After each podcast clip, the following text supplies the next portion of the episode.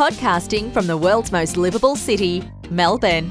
This is the Your Career Down Under Show, a podcast dedicated to help newly arrived skilled migrants and settled migrants with their career and employment issues. We interview recruiters, career coaches, HR experts, and employers who share tips, techniques, and insights to help you land a job quickly and rapidly advance your career.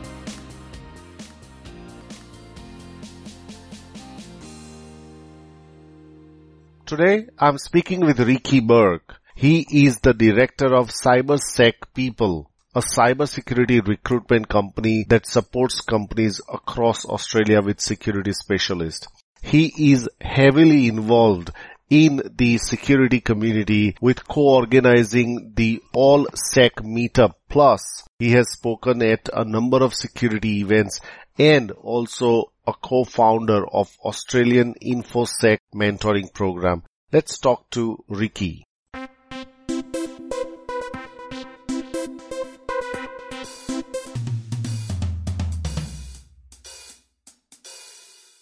Welcome Rickie Burke. Welcome to the Your Career Down Under show. Thank you very much. So, Rickie, let's begin with learning about your career story or journey. So, how did you start your career and how did you end up being a recruiter? Okay. I think, like a lot of people, I got into the industry without much intention, if I'm honest. Yeah. Um, so, I, I finished high school, unsure of my, let's say, long term plans. And to be quite honest, the lady neighbor living across the road worked in a recruitment company and said, Mm. Do you fancy coming and helping us out? So, I did that, was meant to be a short term thing, um, Sure. ended up being there for three years. And that was focusing on the sort of the medical recruitment industry. Mm-hmm. After that, did a bit of backpacking around Australia. Okay. Um, so I got my first taste of Australia back in 2003, 2004. Righto. Um, came back and got back into recruitment. To be honest with you, I wasn't really feeling it, and I always had this burning Yeah. passion and in, interest to actually work in the financial services space. Hmm. Um, I'd always had this idea of wanting to be a stockbroker. Okay. Um, so I decided to venture into that industry. Um, worked for some private client stockbrokers and got myself, I suppose, certified, accredited, and was a qualified stockbroker. mm-hmm. Um, did that for a number of years, but really, it, it was very interesting, very tough. This was during the um, Global financial crisis, was it? yeah, sort of mid Ah. mid to late 2000s, and Right. um, it really was an unbelievable up and down experience. Hmm. And to be honest, I just didn't enjoy the experience, especially delivering people bad news of the market was, at back then was dropping Yeah. two, three plus percent a day, and, Mm. and people were losing money, and I didn't enjoy those conversations. Yeah. Um, so at that sort of time, I had a friend who said, "Look, you've worked in recruitment. Why don't you come back into the industry?" And I, I thought, well, why not? I'll give it a go. And that was back in 2010. Yep. Yeah, nine, nine years later, I'm Well, you're still well, there. well and truly still there. Yeah. Um, and not long after, I got my first taste of the IT industry back in 2011.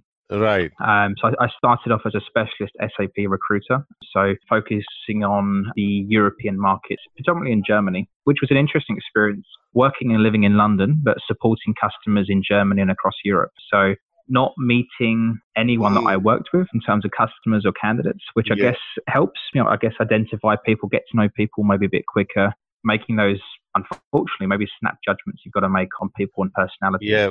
So I did that for a number of years. Purposely joined an Australian recruitment company that had a base in London Got it. because I was emigrating over to Australia because my wife is from Australia. Got it. So okay. the, the intention intention was always to come back over here. Continued in the SAP space, but I was quite frankly getting a bit bored of it. I was in that space for about six years, and I it was successful, but Sure. I felt like I wanted to specialize in a space that I was really passionate about. Yeah.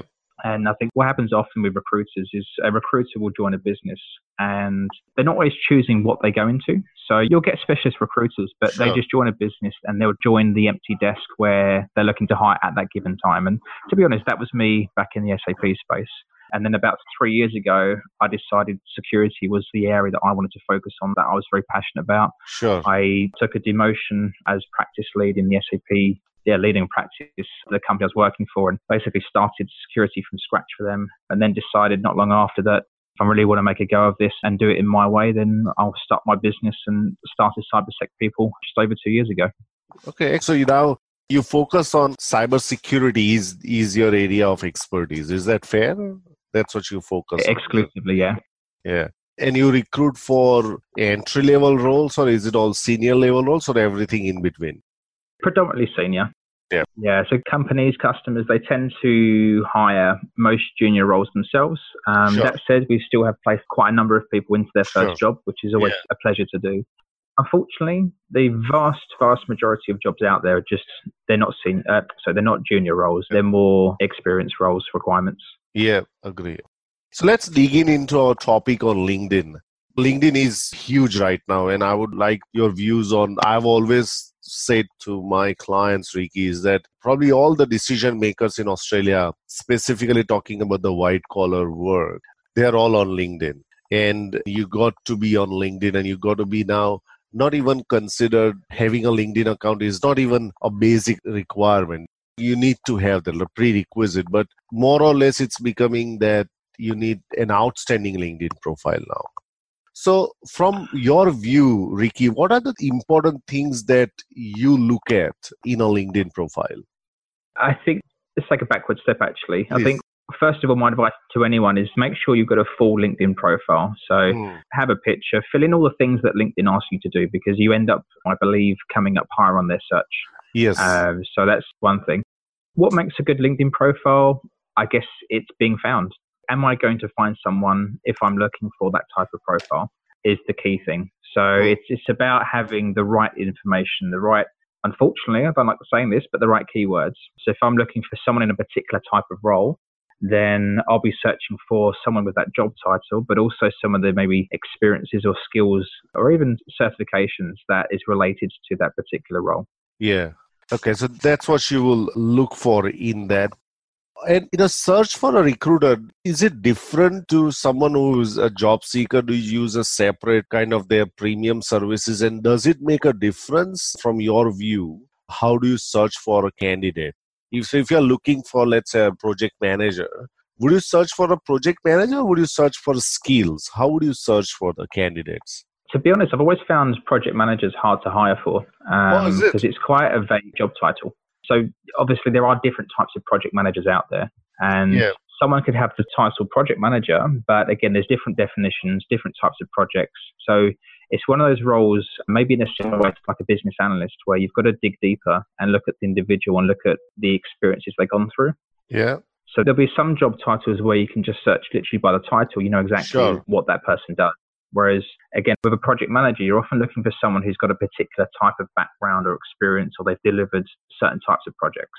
Got um, it. So, if I keep it relevant to security, let's say Please. you're looking for a project manager that's delivered on building security operation centers. The problem is, someone could put again project manager in their job title, but it's only when the information relating to their particular experience mm. you actually get to understand whether they've achieved that or not. Um, so that comes down to then has someone put relevant information on their LinkedIn profile? Right. So when so, you look at the LinkedIn profile, does a picture of that person and the headline does it matter a lot from your view? So someone could be an absolutely amazing professional, but he or she is not taking care of their branding on LinkedIn. But he or she could be an absolutely amazing to what they do. From your view, do you give the preference to the picture, the tagline, and the background image and everything? No, I don't care about the background. I don't really okay. care about the headline. I've got one on mine. The one I've got on mine is more for humor than anything else. Sure. Um, in terms of a picture is not an essential. Like if, if there was a few people that I'm looking at, I'm not going to prioritize one person over another who doesn't have a picture. It just makes you feel more connected. That's all. Got it. Okay, that's very interesting. Um, so just make yeah I just feel more familiar with that person, if that makes sense. Yeah, yeah, yeah. Absolutely. Um, really, the key things I'm looking for though is the bio. So I, I want to read about their bio in terms of effective. Yeah, think of it as a CV, and this is your online CV pretty much. It's you know yeah. your the bio is the same as a summary. So who are you? What do you do? And what potentially you're interested in? Um, then the experience, people often just put their job title and they don't put any details in terms of what they've actually achieved in their role. Yeah. And these things help people mm. stand out. So again, it's mm. about information. So if someone's put down some of those key things they're responsible mm. for or some of the key achievements they're very proud of in the role, then naturally they'll just appear in more searches when people are searching for specific terms. Yeah. Now, what puts you off in someone's profile? Obviously, you've seen probably thousands of profile. What are some of the things that really puts you off when you look at someone's profile? I guess the way they come across on their profile. Um, mm-hmm. In terms of, I might look. I don't do this too often, but sometimes sure. I'll just look at the, um, their activity. Okay. And I, I, might look at some of their comments or their interaction with other people. Right. And if they just come across as as not a very nice or friendly person, right, then that's a big put off for me because every business pretty much is looking for a nice person who's friendly, who's going to fit into an environment. So again, people need to be aware of what they say online because others will be reading and yeah. making some judgments. Yeah, yeah, yeah.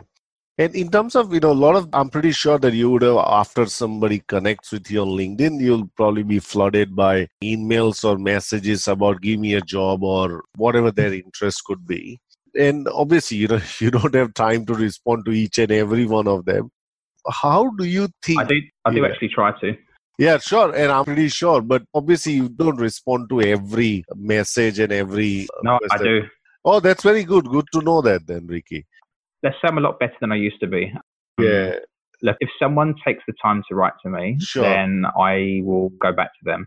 So even if I can't help them, and look, sure. a lot of people are, and as you'll know, they are interested in coming to Australia. Yes. So often, like you say, you'll connect with someone, then with, yeah. within 30 seconds or a minute, I've got a message with what they've copied and pasted, maybe to other people they've been sending yeah. to people. Uh, but I still, just out of courtesy, will go back to them and say, look, I understand. Thank you for your message. Yeah. And just try and give them a bit of reality of what it's like because even the government over here have made it a lot more difficult yes. for people these days. So, you know, years ago there were good people that were getting sponsored coming over, and mm. that's great. These days there aren't as many people coming over, and even yep. people that do get to come to Australia, they'll be here, but they struggle to look for a job.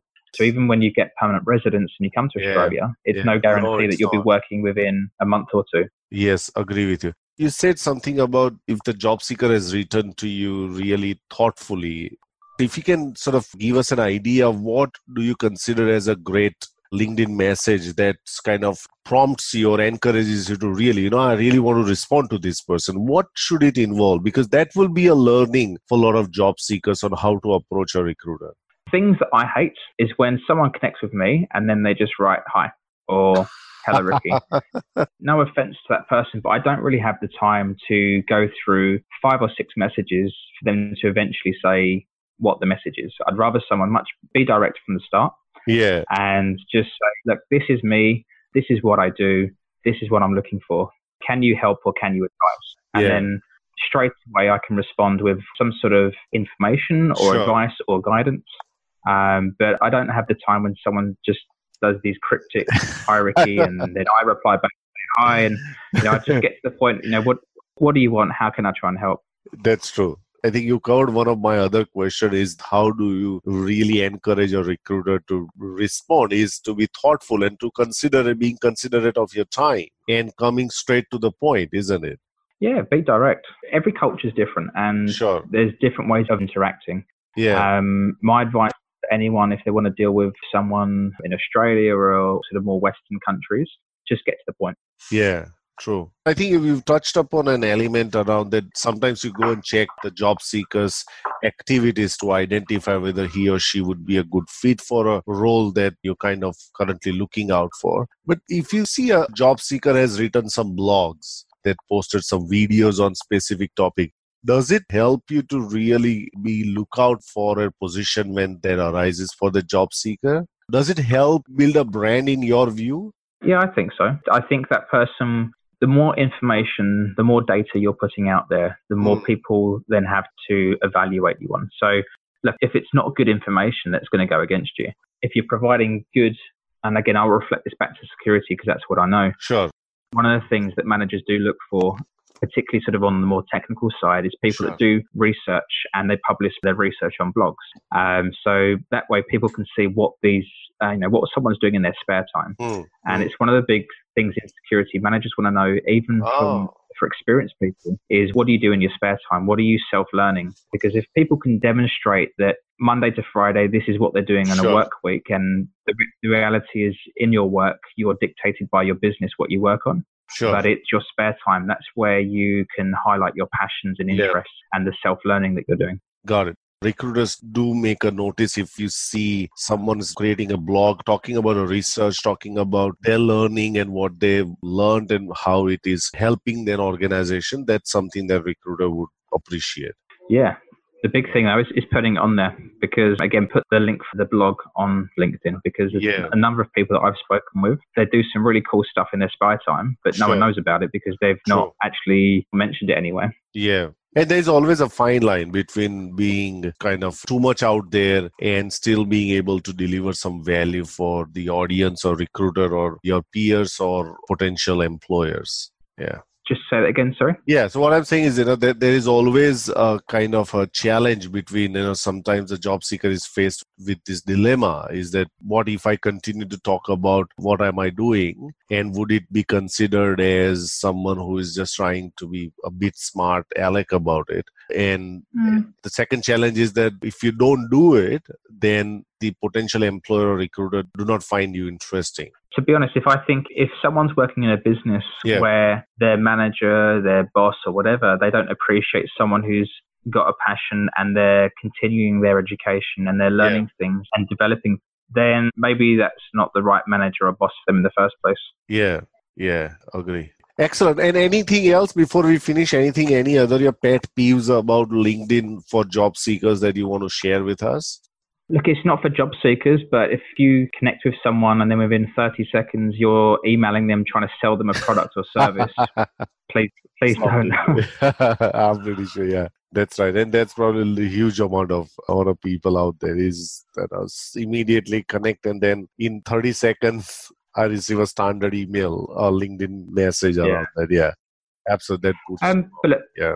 Big advice for LinkedIn is think of it as your online CV. Put details again, those achievements, information um, that's going to help you get found. So yeah. think about the role that you either want or the role yeah. that you're in, yeah. um, the role that you want next, and what are the relevant information that's related to that role. So put those details somewhere on your profile because again, if you've got those on there, mm. naturally you'll just occur higher on the search results. So it's all about being found. And look, you, you can have a good LinkedIn profile, but yeah. if you enhance that with just some key information that's relevant for your job, again, it one, it just tells the reader a bit more information about you. It makes it a bit more personal. It just shows that you're relevant for the role you're looking for as well. Yeah, absolutely. Absolutely. Look, Rickie, I truly appreciate your time, and I'm pretty sure that the listener will find this pretty useful. And I once again, you know, so. looking forward to connecting with you again if you want to pick up your brain again. Very kind, of, and thanks a lot for reaching out. Hopefully, it can help. Even if one person, it helps them in some small way, then I'm really happy to do so. It does. Thank you very much, Rickie. I'll talk to you soon. Wonderful. Thanks very much. Thank you. Thank you everyone for listening to the Your Career Down Under show. Hope you enjoyed today's episode.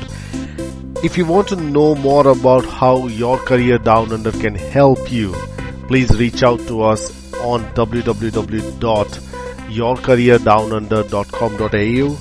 And if you have got a question about today's episode, or if you want us to do a particular show on a particular topic, please reach out to us. We would love to do that. Until next time, be well.